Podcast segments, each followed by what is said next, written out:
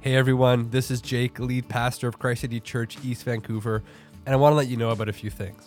First, if you're not a part of a local church, let me invite you to join us each Sunday morning at 2605 East Pender Street in East Vancouver for worship, word, and sacrament. Second, if you are new and you want to get connected, let me say welcome. Christ City Church East Vancouver is a neighborhood church committed to making missional disciples for the sake of the neighborhood. If you want to be a part of or hear more of what we believe God has called us to do in East Vancouver, please reach out to me at jake at christcitychurch.ca. Today's scripture is John 16, 32 to 33. Behold, the hour is coming, indeed it has come, when you will be scattered, each to his own home and will leave me alone. Yet I am not alone, for the Father is with me. I have said these things to you, that in me you may have peace. In the world you will have tribulation, but take heart, I have overcome the world. You may be seated.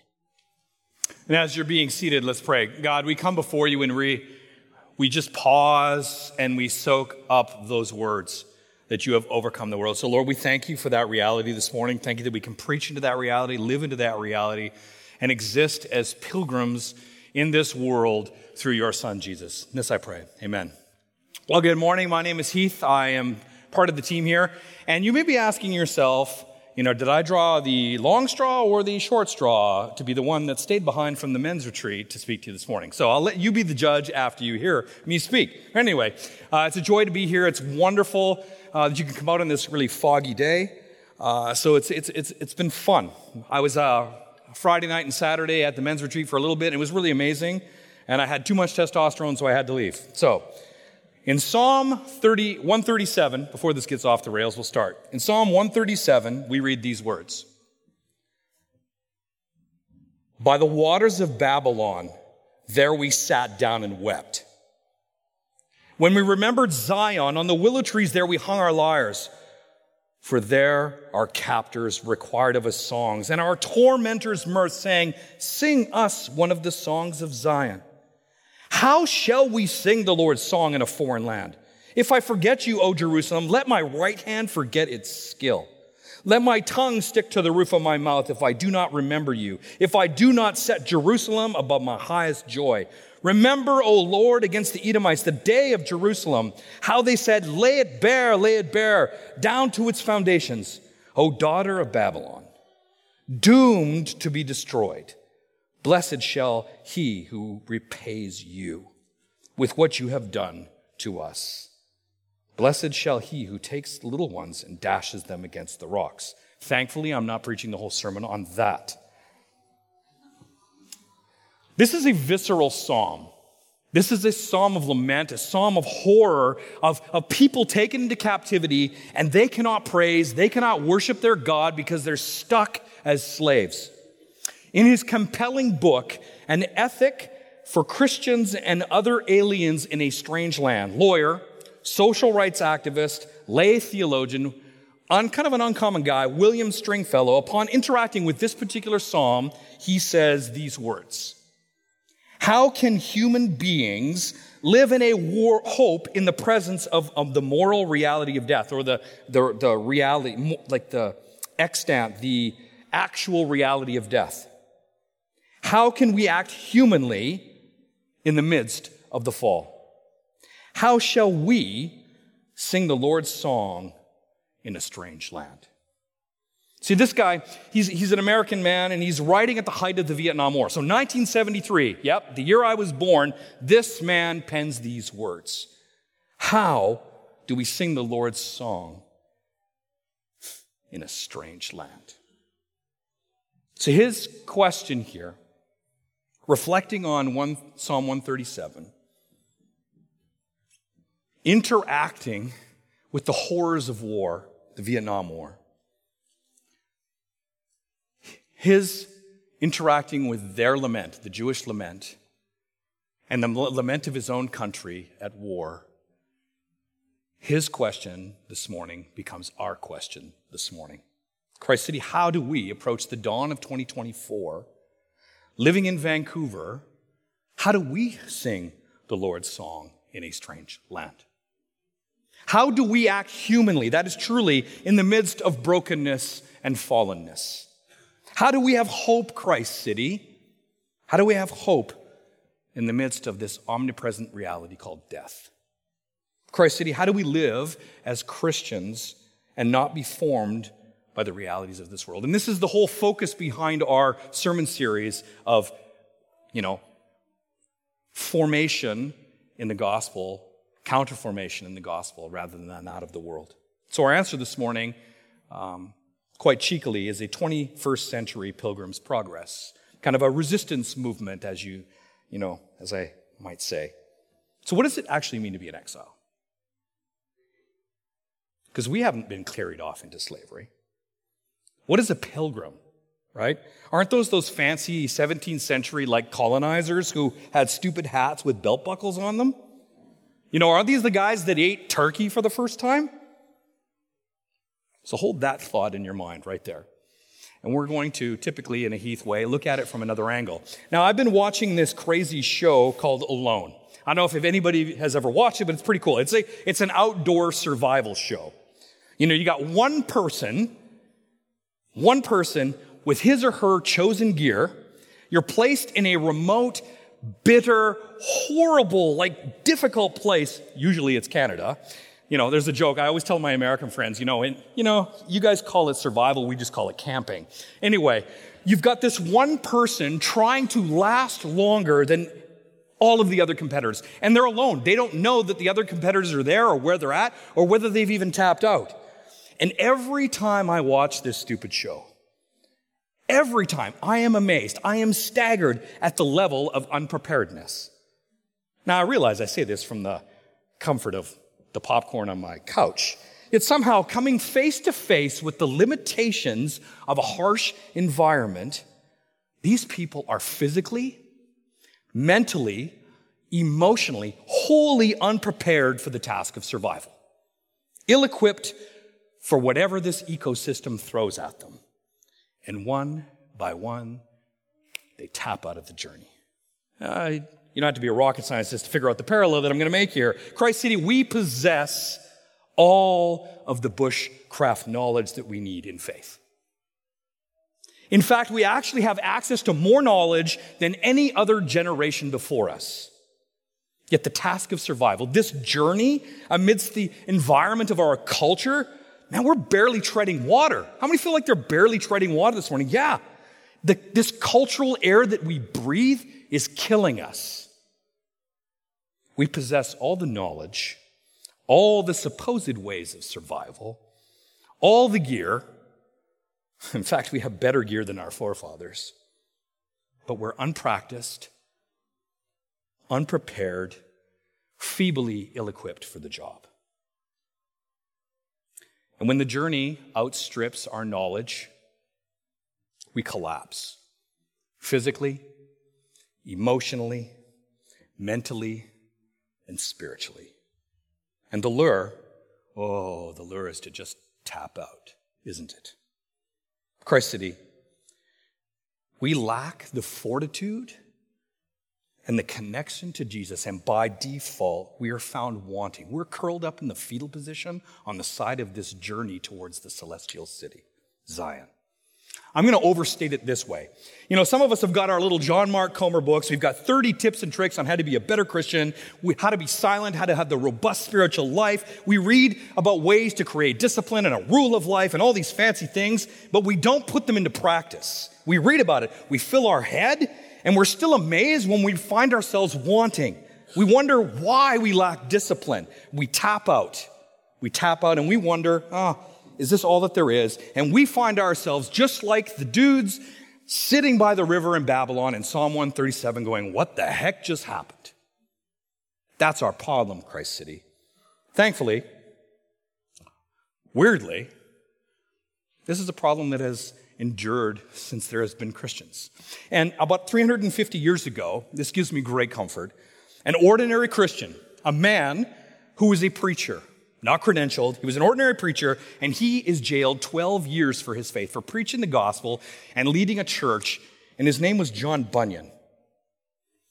And while he was in jail for his faith, he wrote this book called The Pilgrim's Progress. How many of you have heard of The Pilgrim's Progress? Yeah. At one point, outside of the Bible, it was the most, it was like the greatest selling book outside of the Bible. So just like Christian, the protagonist in John Bunyan's story, we find ourselves here. Now, at the end of this valley was another, called the Valley of the Shadow of Death, and Christian must need go through it because the way to the celestial city lay through the midst of it. To go back is nothing but death. To go forward is fear of death and life everlasting beyond it. I will yet go forward. It is always hard to see the purpose in wilderness wanderings until after they are over. So, Christ City, how do we in our day, in our time, walk towards this celestial city? So, our outline this morning will help us get there. It's threefold. First one is the power of the city of destruction. That's going to be a fun one. Second point is Zion and the, and the celestial city and the defeat of death. And our third point is a, pilgrim, a pilgrim's progress. In other words, a resistance to the land of death. So the power of death, the defeat of death, and our resistance in death. So, See, our journey today is like that of Christian, the protagonist in Bunyan's story, and it begins in the city of Babylon. It begins for us allegorized as the city of destruction. So John Bunyan says, it's evangelist, the guy that's speaking to Christian, our protagonist. He says, You dwell, he said, in the city of destruction, the place also where I was born. I see it to be so. And dying there, sooner or later, you will sink lower than the grave, into a place that burns with fire and brimstone. Be content, good neighbors, and go along with me. So, like being dropped off in the middle of nowhere, hoping to survive, if we do not know the environment in which we find ourselves, we sink lower than the grave and we will surely die. And to understand our position and our identity as a pilgrim, we need to know where we are. We need to come face to face with Babylon and the power of death. Babylon as a theme can be traced throughout the entirety of the scriptures. Uh, but in Revelation 18, we have this weird thing that happens. It's a celebration of the fall of Babylon. And we see a glimpse in this fall and the celebration of this fall to see how powerful, how all encompassing, and how pervasive Babylon is. So, Revelation 18, starting at verse 1. After this, I saw another angel coming down from heaven, having great authority, and the earth was made bright with his glory. And he called out with a mighty voice. Fallen, fallen is Babylon the Great. She has become a dwelling place for demons, a haunt for every unclean spirit, a haunt for every unclean bird, a haunt for every unclean and detestable beast. For all nations have drunk the wine of the passion of her sexual immorality, and the kings of the earth have committed immorality with her. And the merchants of the earth have grown rich from the power of her luxurious living. Alas, alas, you great city, you mighty city Babylon, for in a single hour your judgment has come. Alas, alas, for the great city where all, where all who had ships at sea grew rich by her wealth. For in a single hour she has been laid to waste. Rejoice over her, O heaven, and you saints and apostles and prophets, for God has given judgment for you against her. Now, I'd love to pull on that string for a long time.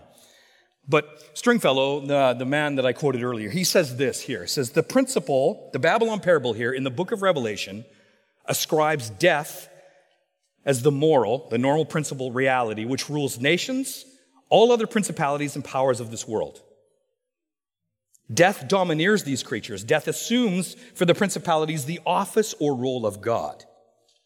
Death permeates the whole of the existence of the principalities. Death is institutionalized, indefinite, un- unidentifiable forms in particular nations in specific circumstances. Simultaneously, death is incarnate in the ethos of every nation, embodied in the tradition and aims of all the other nations and powers. Whew. Let's take a breather, but I'm going to continue.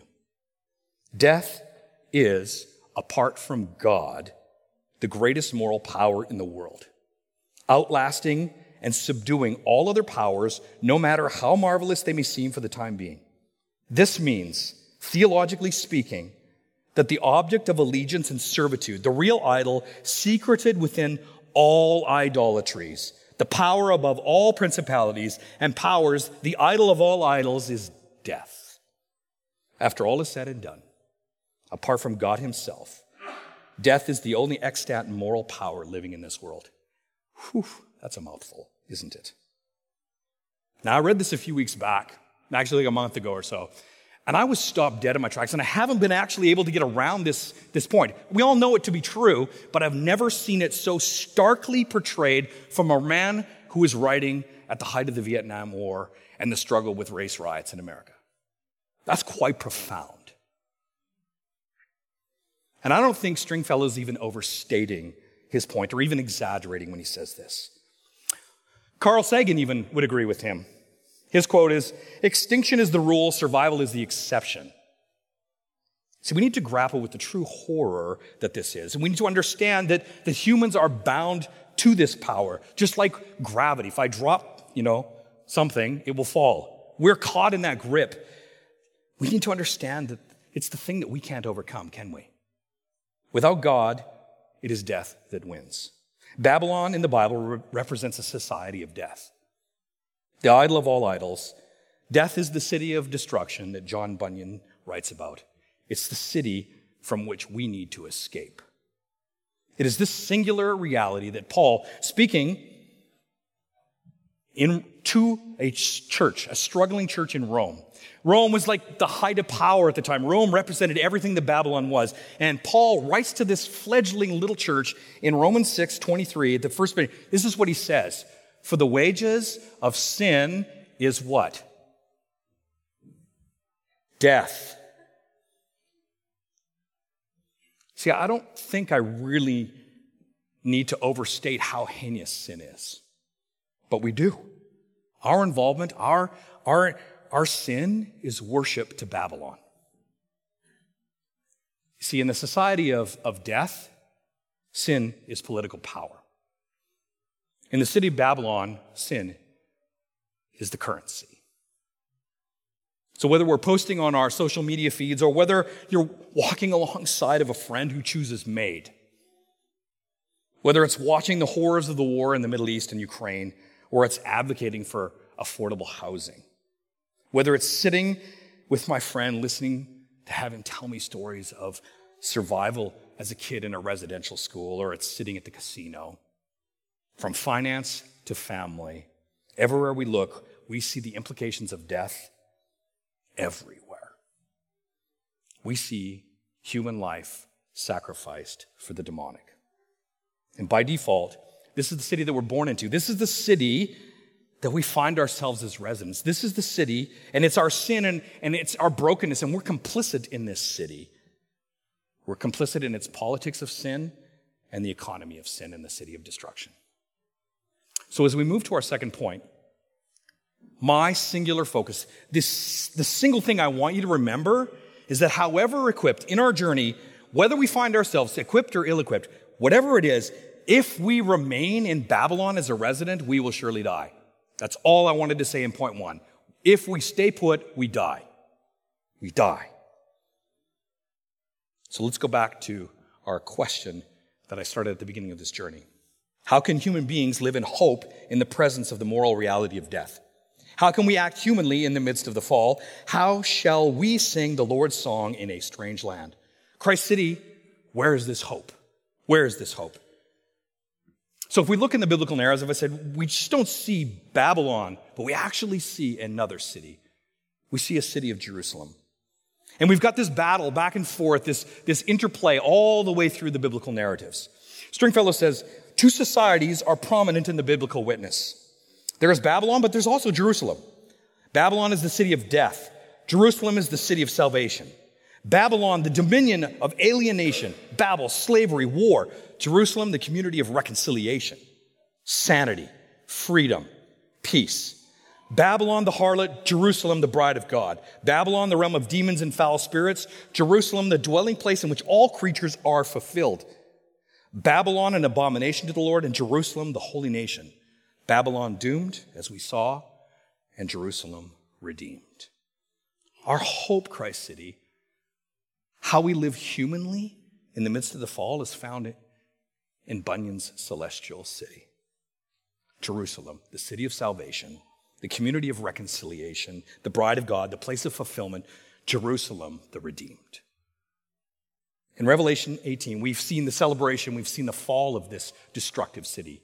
But if you turn with me to Revelation chapter 21, we see the hope, we see the joy, we see something so profound that I'm staggered every time I read it. Revelation 21, starting at verse 1. Then I saw a new heaven and a new earth. For the first heaven was the first earth had passed away, and the sea was no more, and I saw the holy city, New Jerusalem, coming down out of heaven from God prepared as a bride adorned for her husband.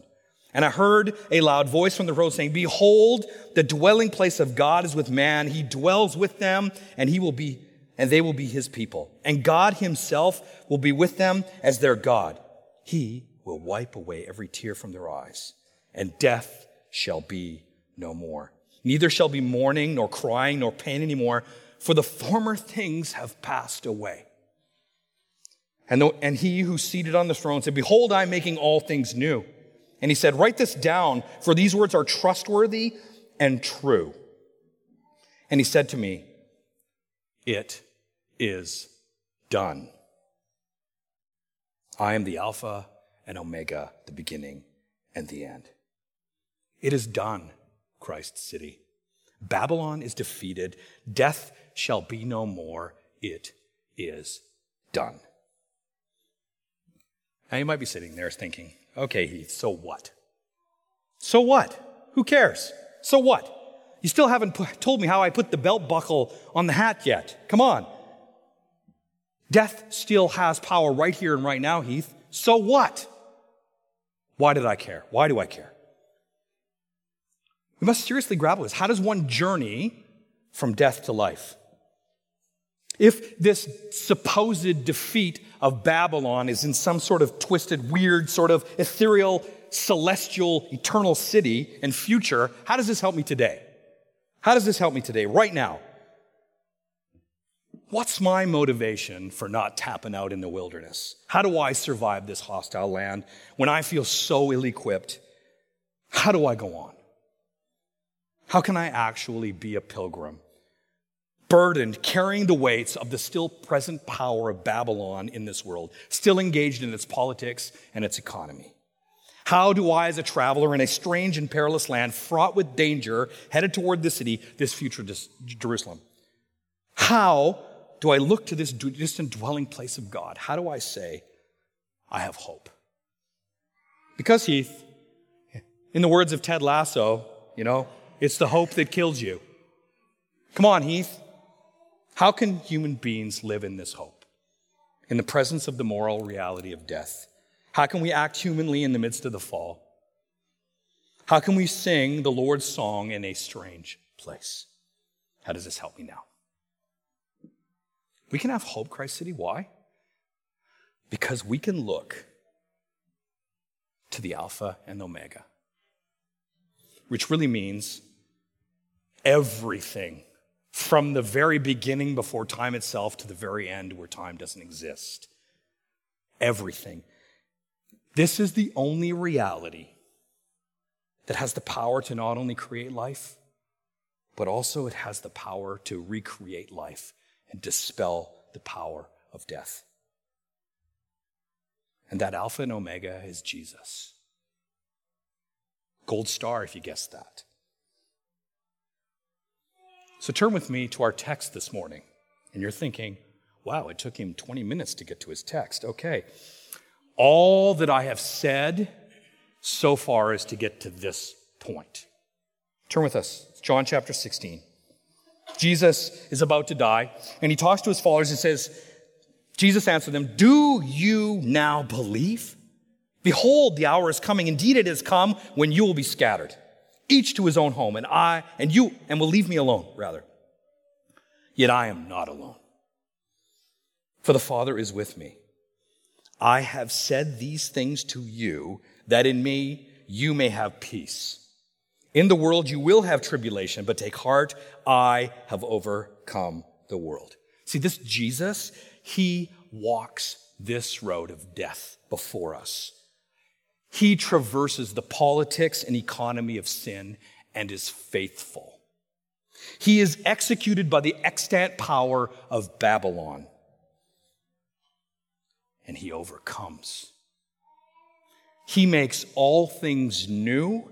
He is the Alpha and Omega. In him it is done. And it is in Jesus. If we place our lives in him, it's in him that makes us aliens, strangers, sojourners, exiles, pilgrims in a strange land. He's the belt buckle on our hat. You knew that was coming. He makes us new. In this world you will have tribulation, but take heart. I have overcome the world. After Jesus says these words, his disciples, some of them betray him. Some of them don't stick with him. They are scattered. All of them are scattered. He is beaten, he's mocked, he's hung on a cross, he dies. He receives all the fury, all the violence, all the death that Babylon has to offer. And in John 19, starting in verse 28, we, we read this. After this, Jesus, knowing that it was all, all was now finished, he said, to fulfill the scriptures, I thirst. A jar filled with sour wine stood there, and they put a sponge filled with sour wine in the hyssop branch and held it to his mouth. And when Jesus had received the sour wine, he said, It is finished. And he bowed his head and gave up his spirit. It is finished, Christ City. So if you've walked in here this morning feeling settled in Babylon, mired in death, embroiled in tribulation, broken, addicted, stuck, enslaved in the politics and the economy of the sin of destruction, if you're unable to see past your present circumstances this morning, know this morning that you don't have to stay there. Ted Lasso was a liar. The hope doesn't have to kill you. You can be set free. You can look forward to this new Jerusalem in real hope that it is done. And why is this? Because to look forward, we look back to the cross where Jesus says it's finished. To look forward to be, being done, we realize it's finished. You can be set free by looking back to look forward. Three days later, Jesus is raised from the dead, and he declares that it's done. The moral authority of death is destroyed, it's defeated. Our life, therefore, set free, our life as pilgrims, we must look back to look forward. It's this reality that Paul declares to a church in Corinth that we looked at last year, to this church in Corinth struggling with what it means to deal with Babylon in the midst of, of having faith. Paul says to them this in 1 Corinthians 15. 54. It says, When the perishable puts on the imperishable, in other words, resurrection, and the mortal puts on immortality, then shall come to pass the saying that is written, Death is swallowed up in victory. O death, where is your victory? O death, where is your sting? The sting of death is sin, and the power of sin is the law. But thanks be to God. Why? Who gives us the victory through our Lord Jesus Christ. This morning, if you're stuck, if you are stuck, surrender your life to the very one who has overcome. This morning, come, take my hand as a fellow traveler on this road. Journey with me, with this community to a new Jerusalem. So, how can we live in hope in the presence of the moral reality of death? How can we act humanly in the midst of the fall? How shall we sing a song, the Lord's song, in a strange land? See, death may reign, Death may reign in this strange land. But through Jesus, we are freed from its bondage. By his resurrection, we are emancipated from the power of death. Let that sink in a bit. The only thing that really matters is to live in Christ instead of death. The only thing that matters is to live in Christ instead of death. In Jesus, we can hope. Through Jesus' power, then, we can actually act humanly in the midst of the fall. And it is to Jesus that we can sing a song of joy in a strange land. This is what it means to be a pilgrim on the road to the celestial city, as John Bunyan wrote in a jail cell. And it's here we've come to the path, and on that path we find our third point. So, if this is all true, Heath, how can we be prepared, equipped for this level of resistance. In conversation after conversation after conversation, I, I become to see that we don't think that we're actually empowered in this. We know, okay, in Christ, yep, choose Christ, not death. We get that. It's almost like we're blind to it. We, we functionally live adjacent, kind of beside the raw power that Jesus brings and gives. We dabble our toes in it, we read about it, but pragmatically, we aren't necessitated by it until it's too late. You see, as a result, we set up camp on the side of the road and we think that that's the best it gets. So, my experience, there's only one thing that we really have to do this morning. And it takes a step of faith. It takes obedience. Our resistance movement this morning begins in the courage to say out loud the only thing that really matters is to live in Christ instead of death. Stringfellow says the, the vocation of a baptized person is a simple thing. It is to live from day to day, whatever the day brings, in this extraordinary unity in Christ. It is this reconciliation with all people and all things in this knowledge that death has no more power. In this truth of re- resurrection, it does not really matter exactly what a Christian does from day to day. What matters is whatever one does is done in the honor of the one's own life, given to one by God and restored to one in Christ, and in the honor of life into which all humans and all things are called. That is this. If we are to live truly humanly amidst the fall in the power of the resurrection of Jesus Christ. Our hope is in a resurrected Jesus Christ. Our power is to live humanly in his resurrection. It doesn't matter whether it's school pickups, the regular work grind at the office, or at the job site. Our vocation as everyday normal pilgrims is to live our lives saying no to the power of Babylon and death and yes to life empowered in the resurrected Jesus. That's it. Now, practically, though, it means a couple of things. So, firstly, we need to be people known for our fidelity to the Word of God. And secondly, we need to be people known as people weirdly empowered by His Spirit. Probably not what you were expecting me to say there, is it? In Acts chapter 2, I don't have a slide for this, but I, just threw it in here. In Acts chapter 2, Jesus is resurrected. The power of the Holy Spirit comes.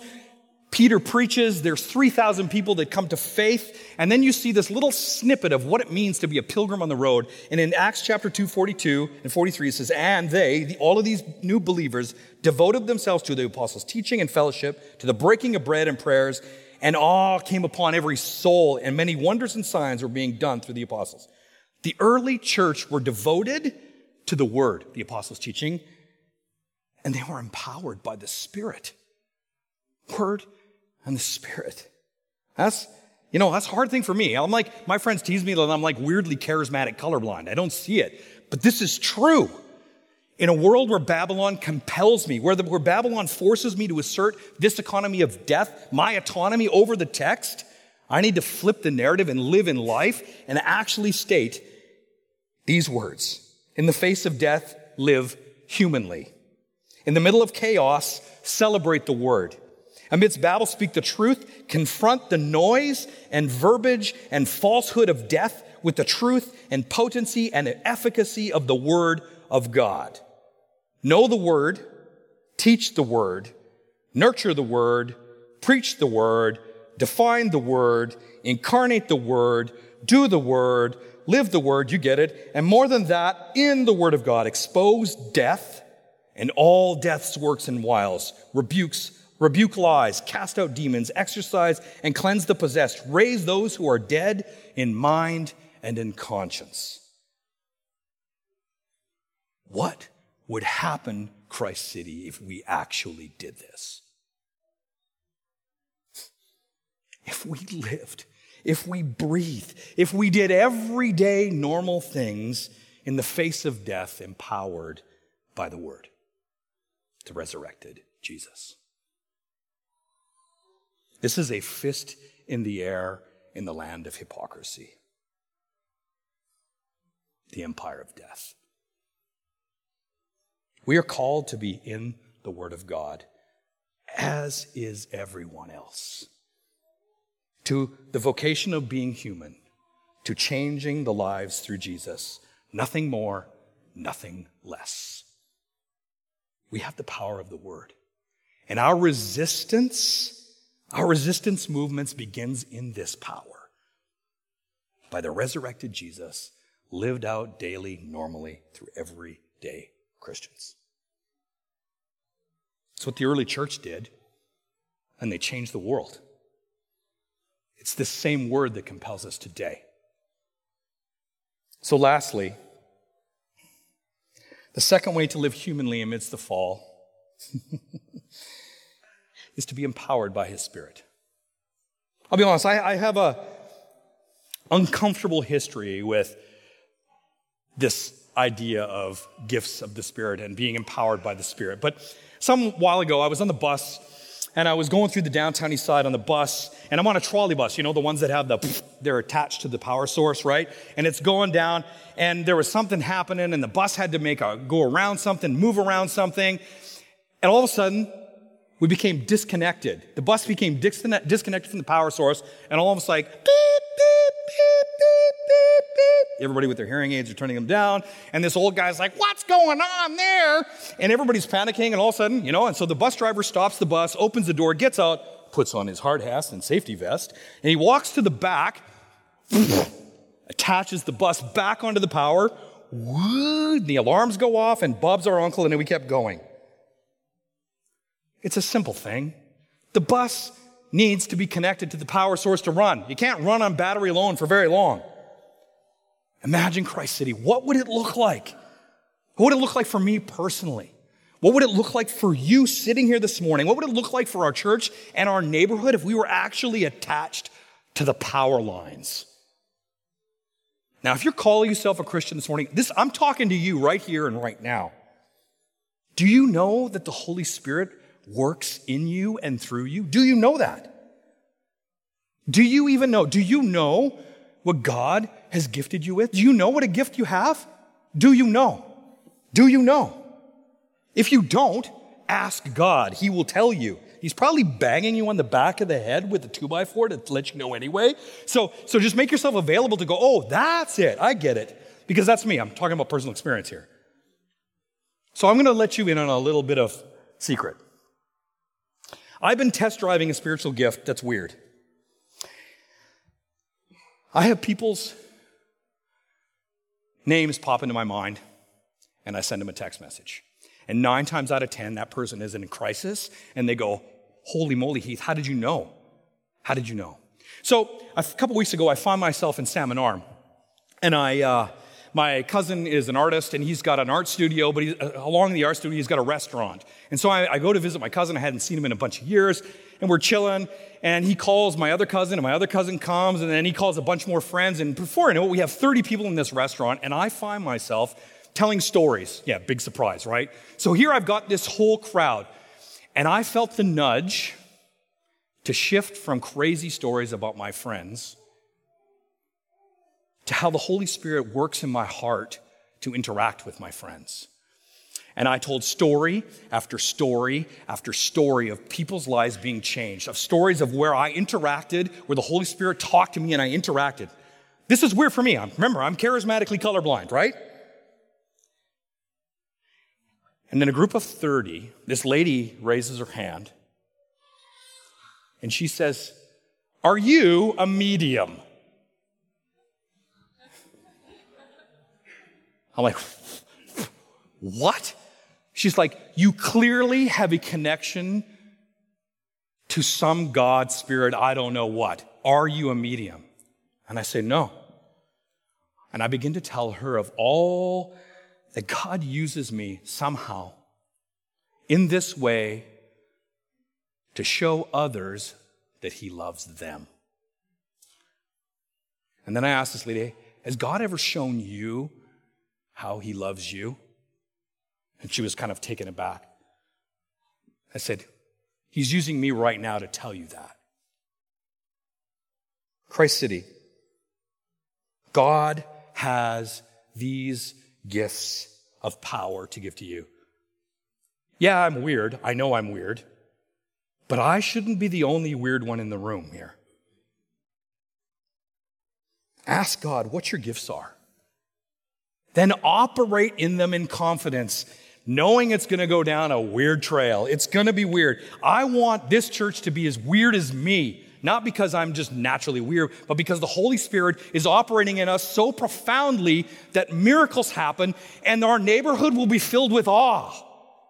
That's my prayer. So have you ever wondered why the gifts are there? Like, like, I don't know, as a kid, in my like, you know, knowledge-based kind of teaching background, it's like, I was like, what the heck are the gifts for? Like, these are just strange. Whew. These gifts are here for us as a direct show of power. A power of Jesus' his visible life, his, his, his sign of protest in the face of death. The gifts are a fist in the air to say, Death, you have lost. That's what the gifts are for in this world. That's why Paul spends so much time talking about the edification of the body in our gifts. And so it's, we are a community of life on the road of death. That's what the gifts are for. So if you've ever wondered, that's what they're for. The gifts are a visible proclamation that says to death, ha ha, sucker, you can't kill me. That's what the gifts are for. So I know I'm weird, but please be ordinarily weird with me. Take my hand this morning. Hear my call to action. Live a life of resistance. Together, let's walk. Let's walk on the way to Zion, the celestial city. And we can do that with the voice of Jesus in our heads saying, In this world you will have tribulation, Christ City, but take heart. I have overcome the world. Let's pray. Lord, we confess the times when we just don't know what to do with your power and it scares us and it's freaky. Lord, we, we sometimes think that I can't even start on this road. So, Lord, will you forgive us in our inactivity? Would you forgive us in our unbelief? Would you change us, make us new? And by your Son, would you empower us? And, and would we embody your words this morning that, that you have overcome the world? So, Lord, I pray that you would be with us this morning in our conversations, everything that we do, that, that our lives would actually be changed, and Hastings Sunrise would be a different place because your spirit is here operating in us, ordinary people, doing, living, incarnating the word, and operating in your power. And this by your Son, Jesus, who is your right hand. Lord, I pray this. Amen.